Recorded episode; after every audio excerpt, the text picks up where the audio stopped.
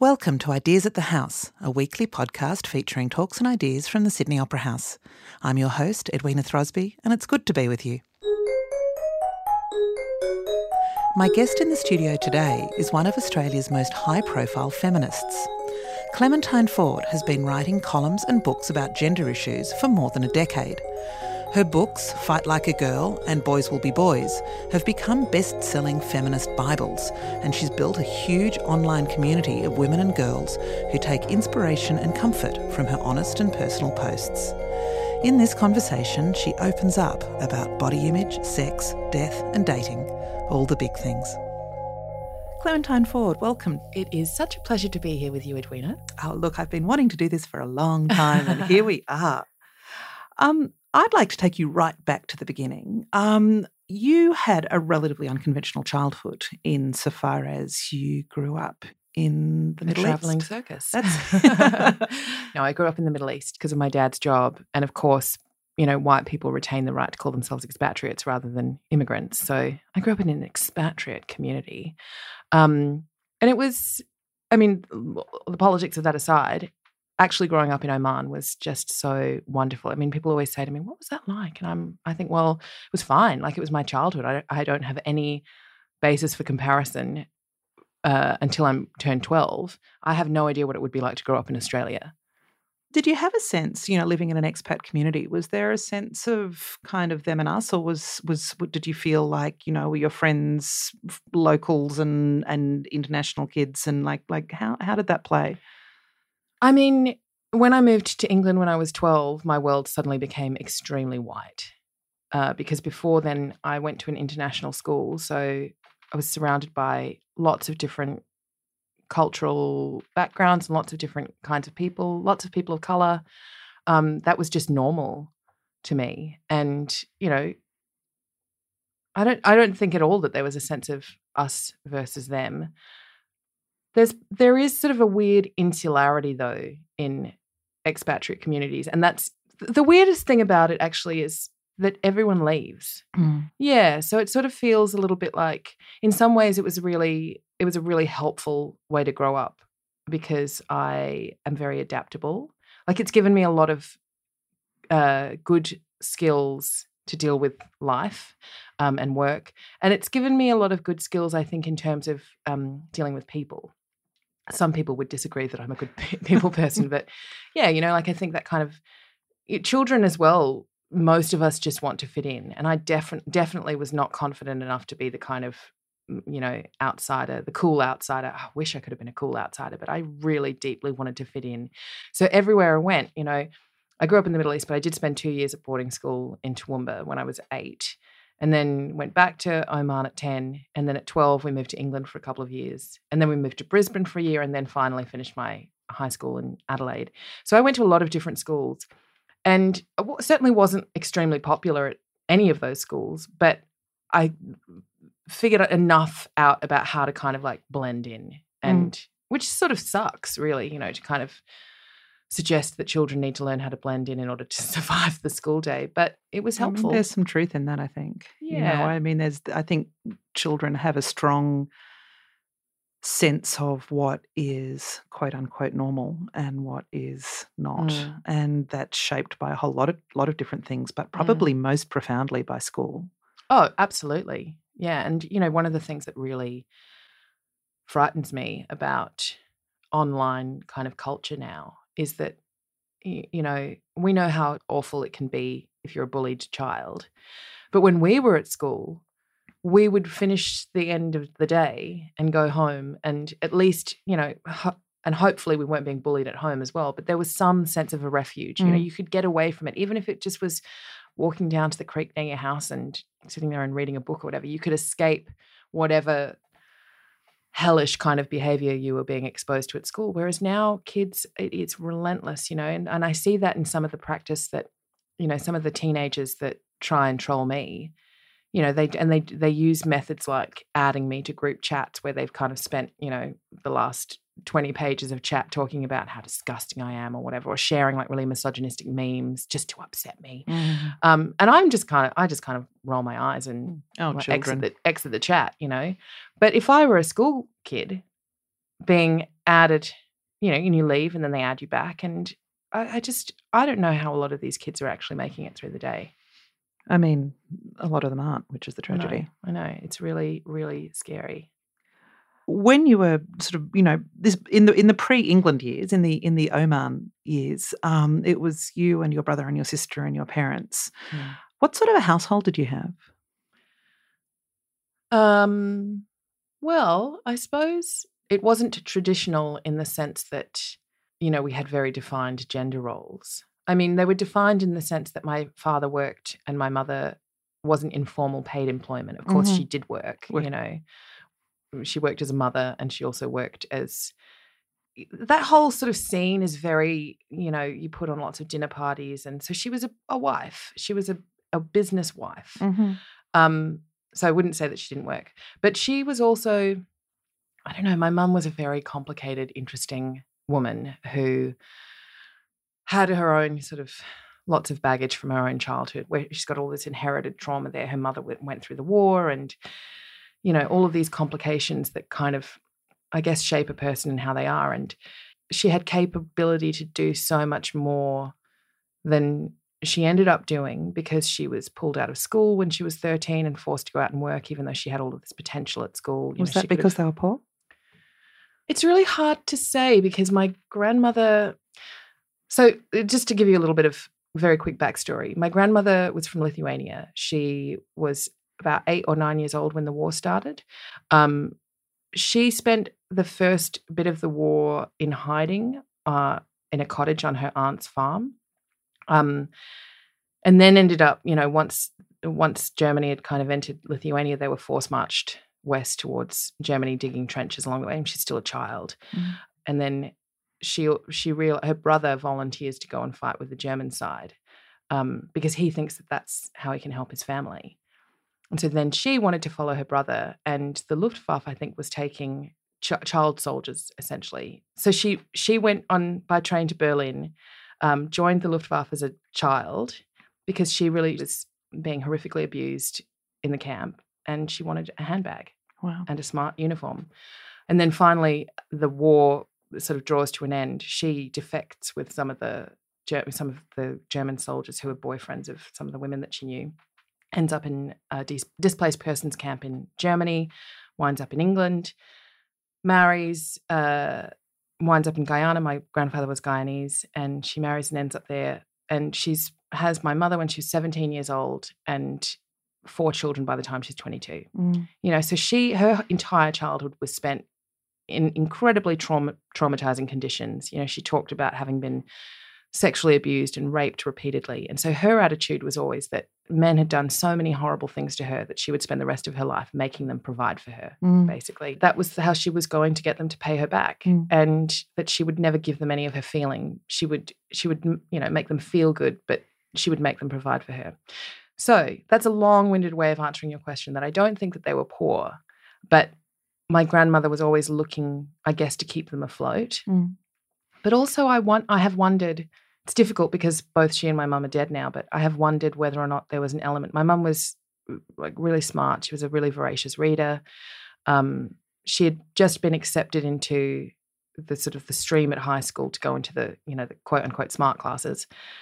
And i've wondered whether or not my grandmother was just really resentful of that That she had some opportunities that. Um, yeah mm. and so she pulled her out of school, made her go and work, made her lie about her age because by this stage, you know, you, there were labour laws in England that 13 year olds couldn't go out to work. Um, made her lie about her age, which my mother was humiliated about.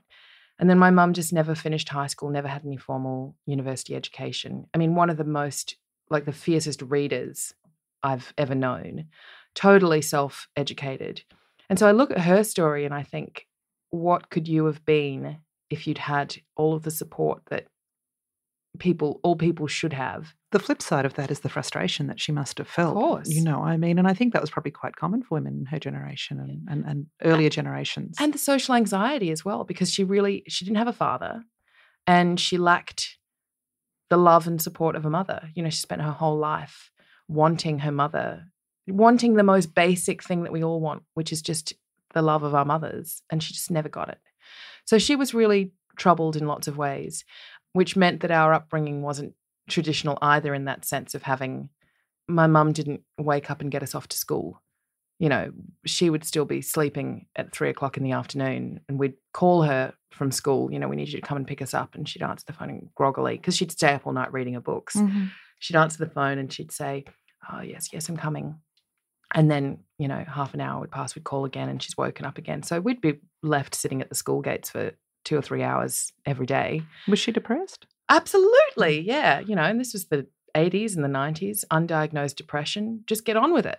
Mm. Um, so there was a lot of, I think, a lot of tragedy in my mother's life, which really influenced what our house was like. I mean, it was a very happy home. You know, it was as a lot of troubled, mentally unwell, brilliant people tend to be very big highs, very big lows. Mhm.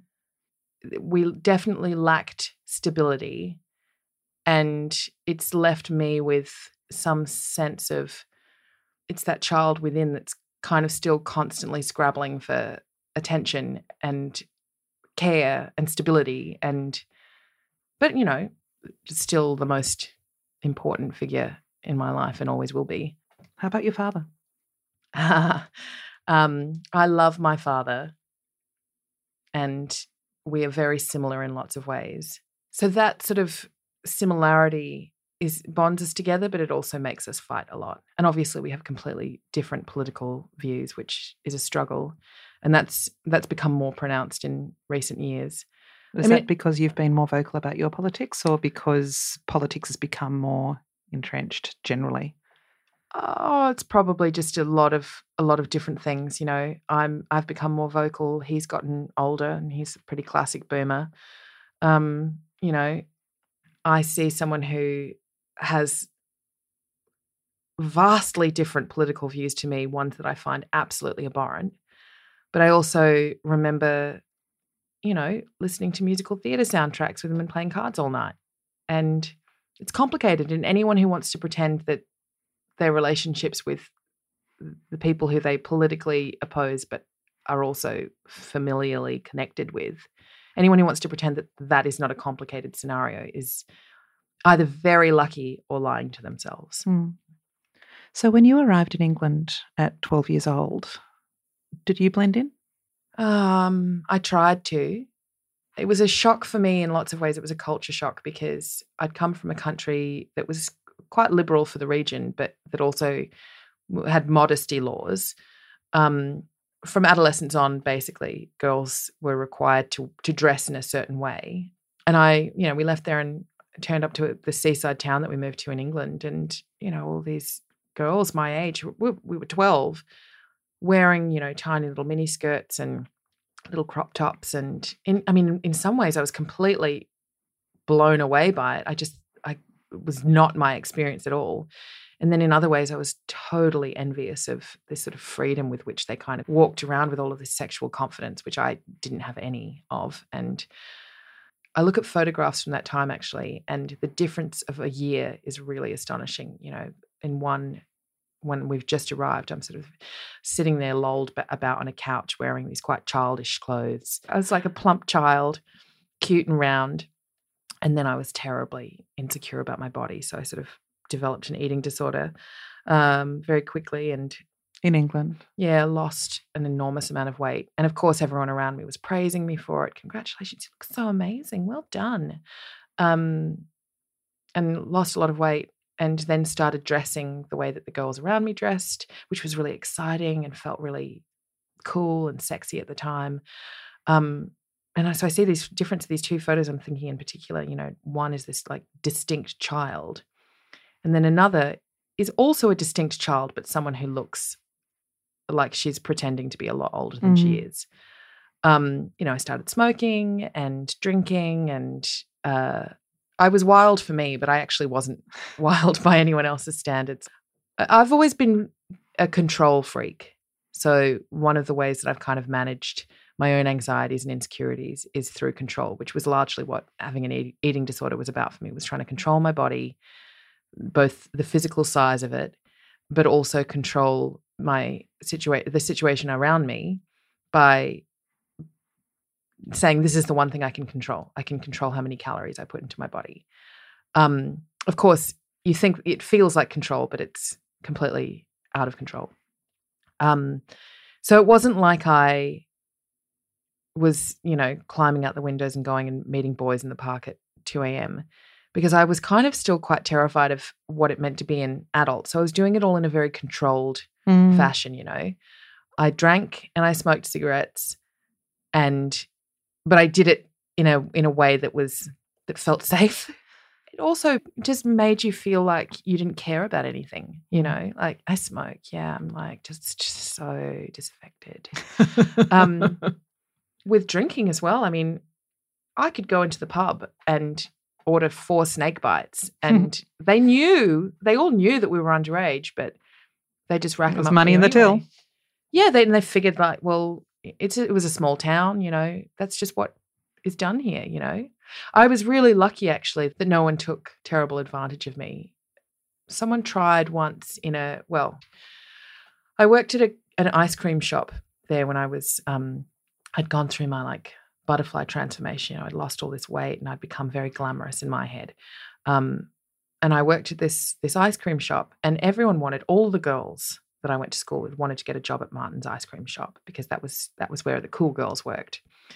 And Martin was fun, and he let you smoke out the back, and he you know buy your drinks for you. Not that you well, he'd take you to the pub and buy you drinks. Oh yeah, that's really cool. what a great guy. Um, Not at all creepy, Martin.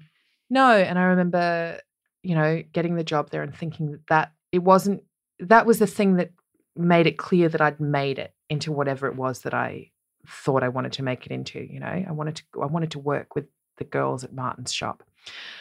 And so I got this job and Martin and I, you know, I was kind of like I loved the way that he made me feel like an adult, you know, classic groomer behavior really like respected me, spoke to me in a way that indicated he didn't think I was a child, you know, and it was wonderful because his friends, I mean, this was a 36 year old guy, his wife had just had a second baby. Mm. Um, his friends would come in and he would sort of sweep his arm across the, you know, gesturing across the ice cream shop and he'd say, Look at, and these girls, all the girls he worked from were like 13, 14. Look at all these beautiful young girls I get to work with and their friends would be like, whoa. And I remember one incident in particular where he came up behind me. I was serving. It was just so blatant. It was just, he must, it was just so blatant, so entitled. And he would have just thought, there's no problem with this. And I was serving a couple and he came up behind me in the shop and he kind of like tiptoed two of his fingers up the back of my leg up to my skirt. And I was just so flattered by his attention because Martin was just the coolest guy ever. And I just kind of like playfully swatted his hand away. And I was like, oh, Martin, stop. And then I remember it kind of culminated in uh, th- this isn't leave, leading to a really traumatizing story, by the way, just for everyone listening. But I remember um, he and he was telling me he'd, ta- he'd taken me to the pub one day and bought me, you know, all these snake bites to drink and was talking to me like a real adult woman, you know, telling me all of his marital problems. And I was sitting there listening sympathetically and saying, It must be terrible, Martin, that your wife won't have sex with you anymore. I mean, she had a two month old baby. Mm. And he was saying, Yeah, and I, you know, I have to go to sex workers. I mean, obviously he didn't use that word, but I have to go to sex workers all the time. And I was like, She's a terrible wife. Um, and I'm 13, by the way. Mm. And, you know, he was telling me about this drink Pernod. And he said, Oh, you know, I should give you some Pernod sometime. You know, it's, it, you drink it one night and you don't really get drunk and then you drink water the next day and it all hits you. And I was like, Oh, that sounds really interesting, Martin.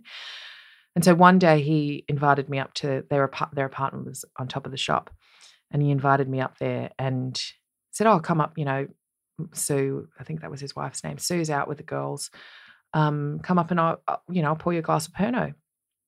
I was like, okay. So I went up there and I was sitting on the couch drinking this Pernod. And I suddenly, that was when I was, I suddenly thought to myself, this is a really bad situation. But I didn't think this is a bad situation because he is a creepy old pedophile. I thought he's going to find out that I'm not mature enough to handle whatever the situation And is. he's going to judge me and find me lacking. Yeah, and he's going Mm. to think that I'm just a baby, and and I felt terribly insecure about it. And he, as we were sitting there drinking, I was sitting on one of the couches opposite him, and he started saying, "You know, you're such a tease. You're such a flirt. Um, you're all talk though."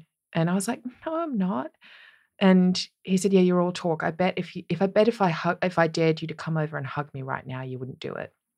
And I was like, "Of course I would." And I sort of went over to him and gingerly kind of like patted him on the shoulder. And the only thing I can say is going to sound weird when I say to his credit because there is nothing to his credit in the situation at all. But clearly, his whole kind of MO was to groom to the point where he made it feel like it was the girl leading the way Mm-hmm. because he didn't physically force me to do anything.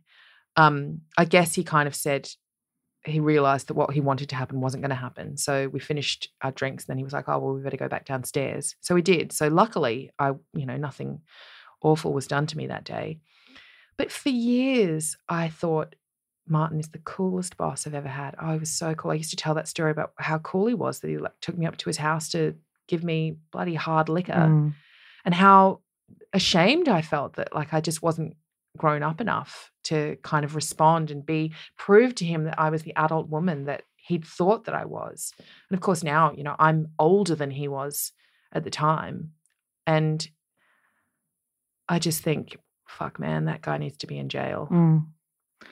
It's it's so much part of I think an adolescent girl experience Mm. of not being able to see your own agency or not being able. It's not even about seeing your own worth. That that's sort of separate from that. It's about Mm. not being able to see that there is a version of the story in which you can be the boss. Well, part of I think part of the reason why we're drawn to those situations or why it's so easy for us to be groomed into them is because we do desperately want to be seen as adult and mature and beautiful and desirable.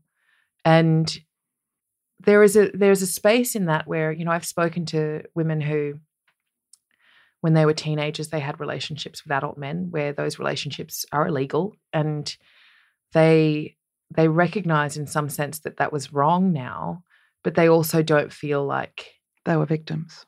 No there's no part of them that feels like they were taken advantage of or that they were damaged in some way that that's how they feel hmm um but they also look at the situation and they say but that but it was wrong Mm. When did the point come where you thought, you know, looked at the boys around you and thought, oh yeah, there we are. i think i mean to an extent i'm still really scared of That's what I mean. I respond.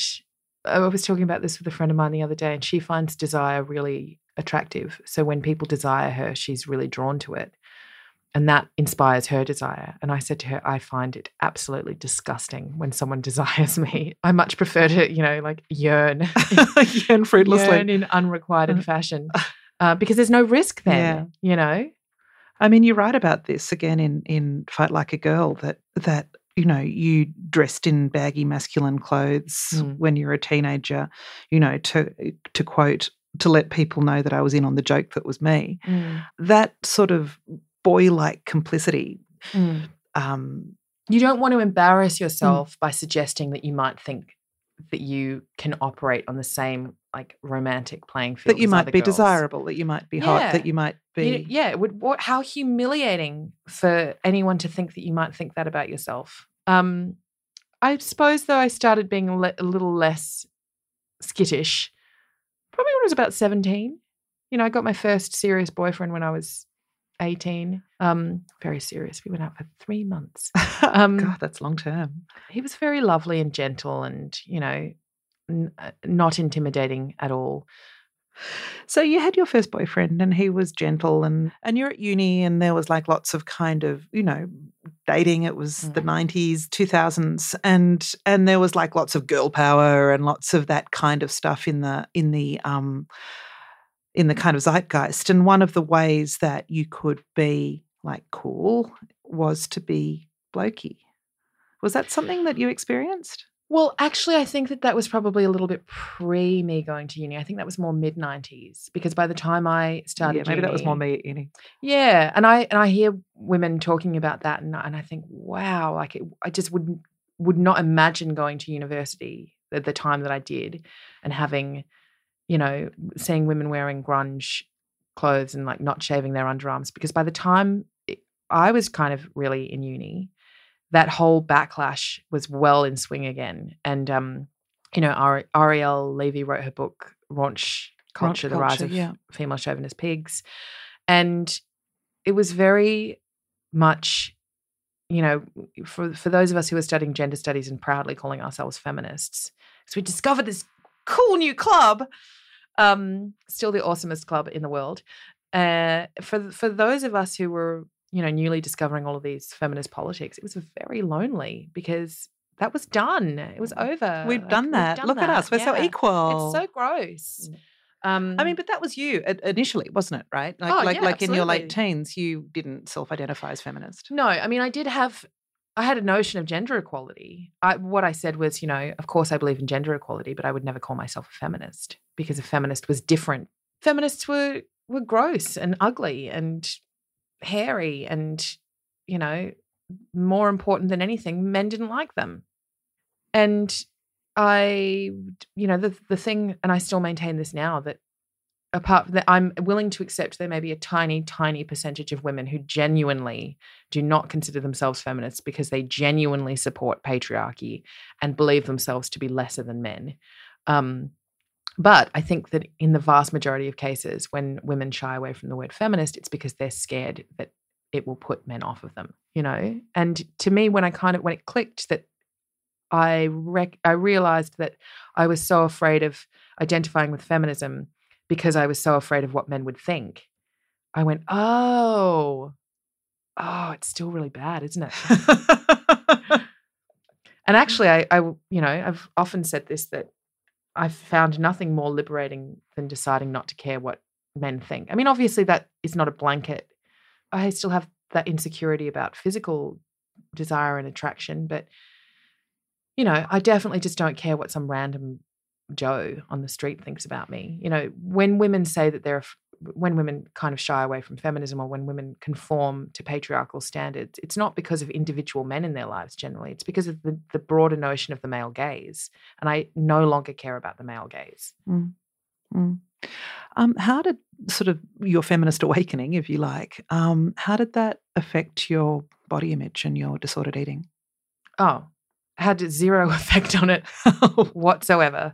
oh, that's a disappointing answer. I know it is. It's disappointing reality. Um, you know, I just think that it's it's It's so ingrained. it's so deeply ingrained. I don't think that it's something that I'll ever get over. You know, it's it's a it's a harm that's been done to me as the as has been done to so many of us that I can try and embrace body positivity uh, all I like. I can try and throw myself into not worrying about what my body looks like, but it is such a deeply I mean it was it was instilled in me when my brain and neural pathways were still forming. Like it's it's actually I think it's actually going to be impossible for me to undo all of that damage. So all I can do is try and live with, with it in a way that I can con- I can try and consciously be healthy about it. But it's actually not something that I was like, oh, I've discovered feminism now, and now I recognize that body image is bullshit. Mm. Mm. Um, I just don't think it's ever going to leave me, how about? and that's an honest answer that Mm. most people don't give. I think that's really true. How about the way that your body image plays into your view of sex? Well, interestingly, I, you know, when I was 17, I remember I had this friend, wonderful woman called Jackie, and I went to school with her, and Jackie was very worldly. And she had a boyfriend and she'd already had sex. And I remember saying to her one day, she was also like, she was really cool and really nice. So I remember saying to her one day that, you know, I was really scared that the first time I had sex with someone or the first time I took my clothes off in front of a boy that he would point at my thighs and go yuck or you know point at all my insecurities and she said to me clem i promise you that if you've got your clothes off they're not going to be thinking about how fat your thighs are. Um and it kind of stuck with me. It was it was a really powerful thing for her to tell me at that point because it sort of stuck with me to the point where i've never really felt bad when my clothes are off. I felt deep i feel deeply self-conscious when i'm wearing clothes but when they're off i never really feel i guess it's it's good that you can kind of be in the moment. And hopefully i've also had sex with people who aren't assholes um and who wouldn't you know Make you feel bad? yeah who would kind of eh, participate in a way that's really Affirming. joyful and affirming and respectful but weirdly i think that you know i um I put on a lot of weight before I had my baby. And then I've sort of over the last few years lost that weight again. And um and it's something I consciously set out to do. And I know that that's a problematic thing to talk about. It's di- it's difficult because you're not ever allowed. It's so so tricky to talk about those things in ways that don't reinforce other people's um, you know expectations on weight and so on. But that's something I wanted to do, and I chose to do it. And I I was really excited throughout that process and was appreciating my body in different ways again. And part of it was that, you know, it wasn't just about the weight, it was about a lot of unhappiness that I was feeling at the time. But now, weirdly, I've gotten to the point where I'm kind of, you know, the the lightest that I've been in a really, really long time. And my insecurity is quite bad again. Mm. And that's why I think that it's that's how I think that it's sort of so deeply ingrained is that and it's not and it's not actually about the body.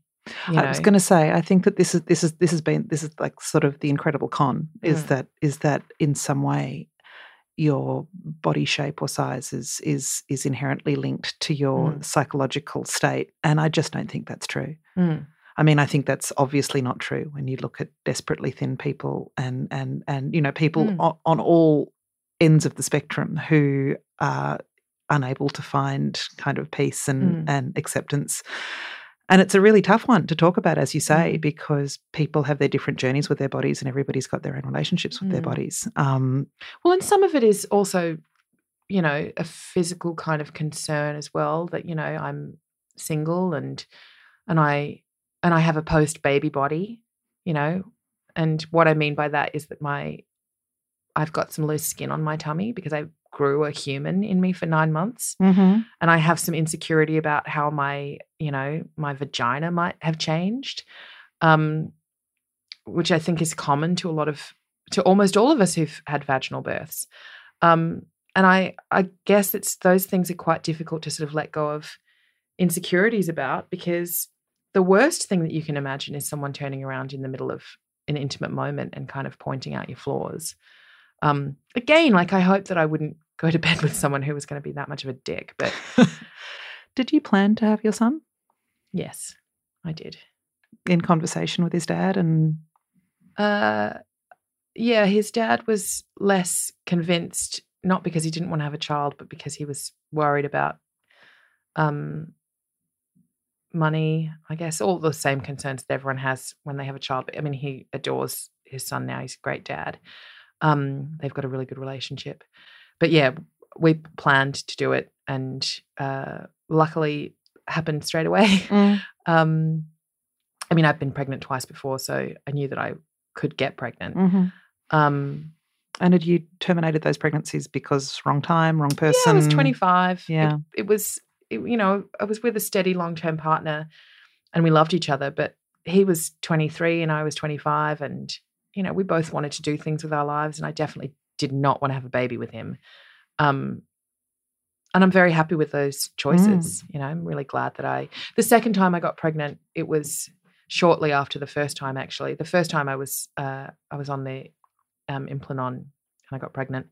Um, and then the second time, we were just unlucky. Mhm. And because everyone, I don't, you know, this is one of the interesting things about anti abortion rhetoric is that everyone wants to pretend that they've never taken a risk Mm. when actually people take risks all the time when they have sex. They chance it because mostly they're, they, you know, there's a small amount of a small window in which you can get pregnant. Anyway, I got unlucky.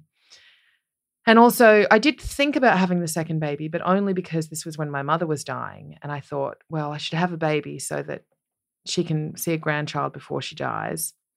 And also, then I won't have to grieve my mother because I can just com- I can just completely replace the relationship that that'll I've had with her with the small child. And then mm-hmm. very luckily, I realized that that was a terrible idea. if I didn't already have no regrets for my choices, you know, people always want to make me feel you could have two beautiful children right now. And I'm like, well, mm. no, because that's not how life works. But also, I have a beautiful child and I wouldn't have him if I hadn't made the choices that I'd made in my 20s. Right. And I wouldn't give him up for anything in the world. So what people are saying when they say, well, you could, you shouldn't have done that, you baby murderer, is that you, they would rather me have a potential child Mm. who doesn't exist than and wish away the one who actually is in the world and right who's now. very loved and who's, Yeah, and who's wanted and who I Mm. can take care of. Mhm, mhm. How were you affected by your mother's death? Um, I just think that it is something that has completely shaped who I am. And I just feel her loss in my life in a deep, profound way that will never ever be recovered from. But weirdly, as well, I think, you know, I often, the grief that I feel now is often in relation to my son. That, he, you know, I talk to him all the time about Grandma Lucy. And um, I feel, I feel so sad that he didn't get to meet her, but also that she didn't get to meet Mm. him. Because I think, in lots of ways, as much as I love and adore my mother, and I just can think that she's a completely brilliant person, she was complicated and she wasn't always the best mother that she could be. But I think she would have been a really good grandmother. Mm. I think, and I think that being able to be a grandmother would have given her, a chance at doing that. I think that she would have been able to do it in a way that wasn't.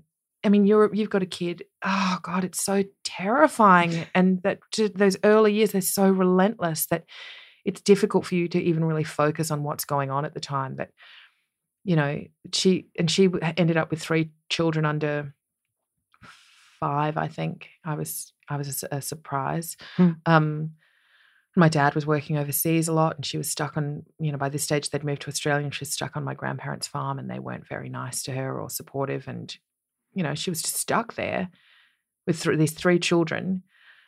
And I just don't think she enjoyed it very much. I don't think a lot of women enjoy early motherhood very much. And you're right that I think being a grandparent Mm. gives the space for people to actually enjoy the parenting process. You know, they Mm. say all care, no responsibility, and that's kind of true. Mm. Do you think that she would have been pleased with the way that you are you you're a mother? I hope so. I mean, she would just adore my son. I think she would probably enjoy watching me mother him. Like, I feel like in lots of ways, I channel a lot of her with him. It's the anyone who's gone through grief knows that it doesn't go away, it just keeps changing. And you just get better at dealing with it. Maybe. Yeah, it feels less immediate. It becomes sort of like a low level hum rather than kind of a blazing roar. But there are times when I'm hit by, you know, devastating grief over it and I have a cry and I just feel her loss so keenly. And then there are other times where I think to myself, oh, I see my son doing something or he said something and I think just a flash of a second, I think, oh, I must call mum and tell her that. Mhm. and then you remember that you can't call them and tell them that. And that al- when i had those feelings they always used to make me so sad like it was like the grief just punched you in the stomach again. But i'm finally at the point now where and have been for quite a while where i actually really relish those moments because even though they're over in like a split second when it's happening when you're having the thought i must call my mum and tell her that it's actually like time just kind of you, you sort of fall into a bubble where you don't remember that they're dead and in that space time just extend extends so that for a beautiful blissful moment you they just get to be alive again Mm, They're close. yeah and so then when you kind of come out of it rather than feeling sad i always feel really grateful yeah Mm. You started, you know, writing, freelance writing for, you know, newspapers and magazines and that kind of thing after uni. And you were writing more and more about sort of so called women's issues, gender issues, those sorts of things.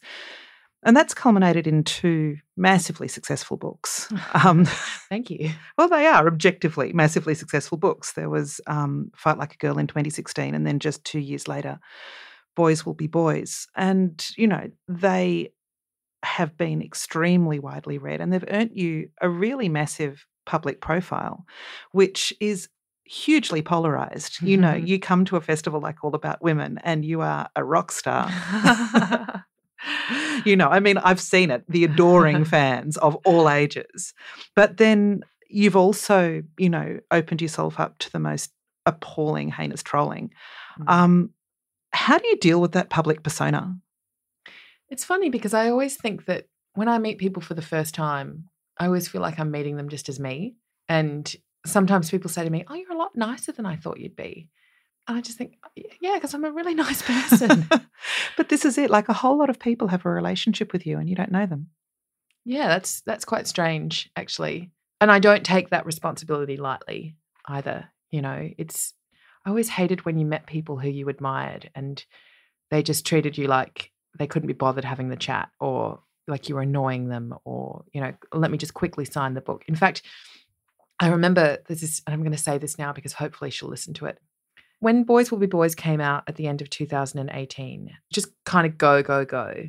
Um, and I hadn't seen my son for two weeks, and I took him with me to Adelaide to do the night there, and it was late, and you know we were in the signing queue, and he sort of losing his temper, and um, I remember saying that you know because sometimes people want to have photographs taken with you, which is really nice. I'm always happy to do it.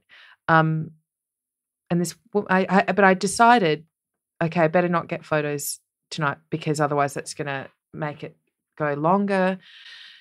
Anyway, this woman came and she was very excited to meet me and have, have her book signed. And I was like signing it. And I was half of my attention was on my son as well and, and his impending meltdown. Meltdown. And she said, um, Can I get a photo taken with you? And I said, I sort of the irritation flashed across my face. And it wasn't at her, it was at the situation. It was the balancing of the situation. But it, it flashed across my face, and I and she saw it, and I didn't hide it in time.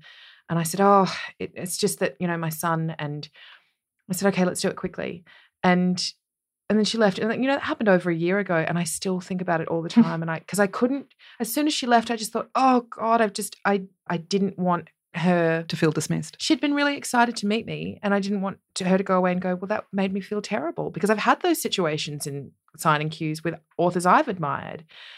And I've always felt so awful about it. And I've, I've sort of wanted to like somehow reach out and find her and say, It wasn't you, it was just my child. And I'm so sorry.